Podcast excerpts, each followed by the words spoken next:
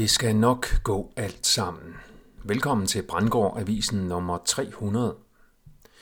Det ser sort ud, men lyset stråler klart. Vejen frem er sandhedssøgning og aktiv næstekærlighed. Gør som Jesus, så skal det nok gå alt sammen. Glædelig forjul. Mit navn er Per Brandgård, og det er den 30. november 2023. Brownstone Institute skriver, at hvis Sokrates var i live i dag, så ville han være forbudt.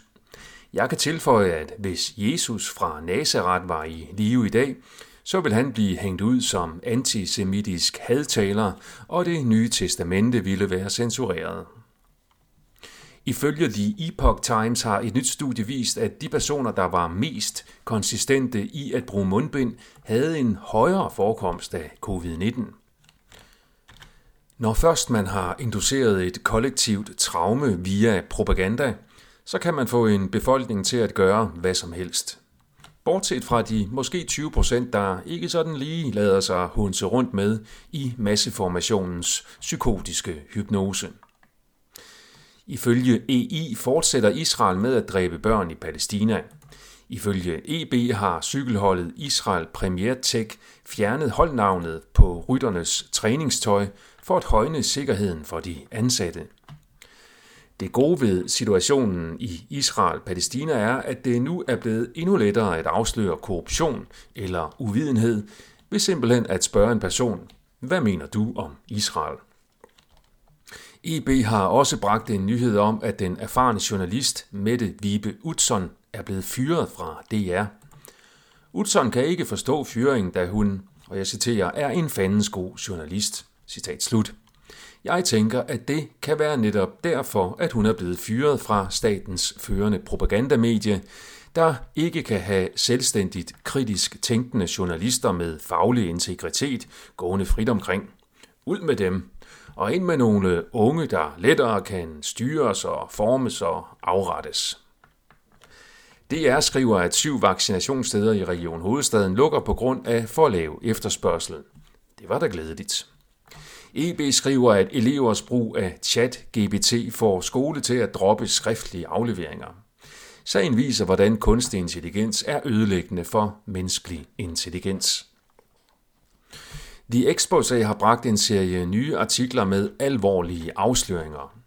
Ny rapport baseret på officielle britiske data viser en eksplosion i antallet af unge mennesker, der dør af kræft. Whistleblower har afsløret planer fra det britiske og amerikanske militær om global censur som våben mod befolkningen. To australske forskere har konkluderet, at højere ekstremistisk humor er en fare for demokratiet. Ha, ha, ha. The Exposé vurderer, at hvis der ikke havde været nogle usædvanlige coronatiltag, så ville der ikke være bemærket nogen usædvanlig sygdom. Det betyder, at formålet med pandemien sandsynligvis har været at udrulle vaccinerne. Jeg er enig i den vurdering. The Grey Zone har fremlagt nye beviser for, at CIA stod bag mordet på JFK, og at det israelske militær dræbte sine egne festivalgæster den 7. oktober. Den slags psykopatisk adfærd i magtapparatet kan de fleste danskere desværre ikke få sig selv til at åbne sindet for, hvorved de forbliver dysset i søvn af ligegyldige nyheder om reality-stjerner, der har fået nye bryster, mens de har lavet kager i vild med svans på DDR. Ifølge Brownstone Institute har den amerikanske lægemiddelstyrelse FDA lukket for forspørgseler om DNA-forurening i coronavaccinerne.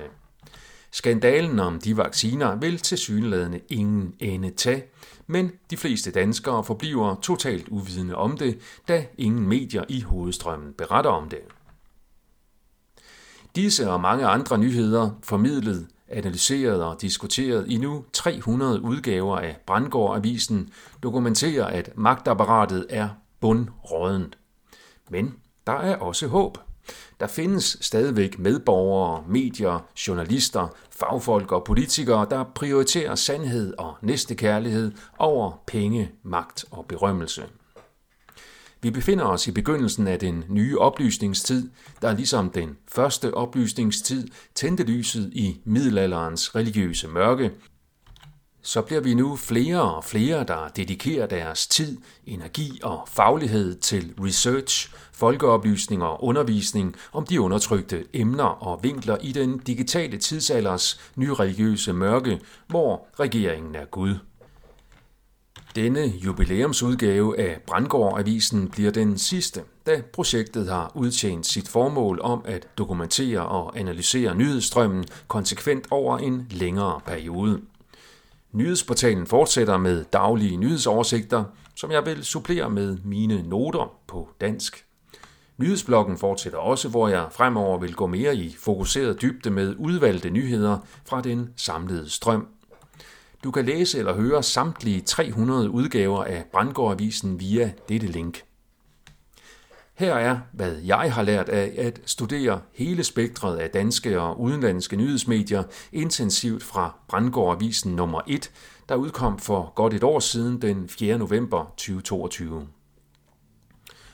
Hovedstrømspressen formidler lydigt de magtbærende narrativer – Hovedstrømspressen undgår konsekvent at kritisere de magtbærende narrativer. Hovedstrømspressen er ikke fri. Den er købt og betalt af magthaverne.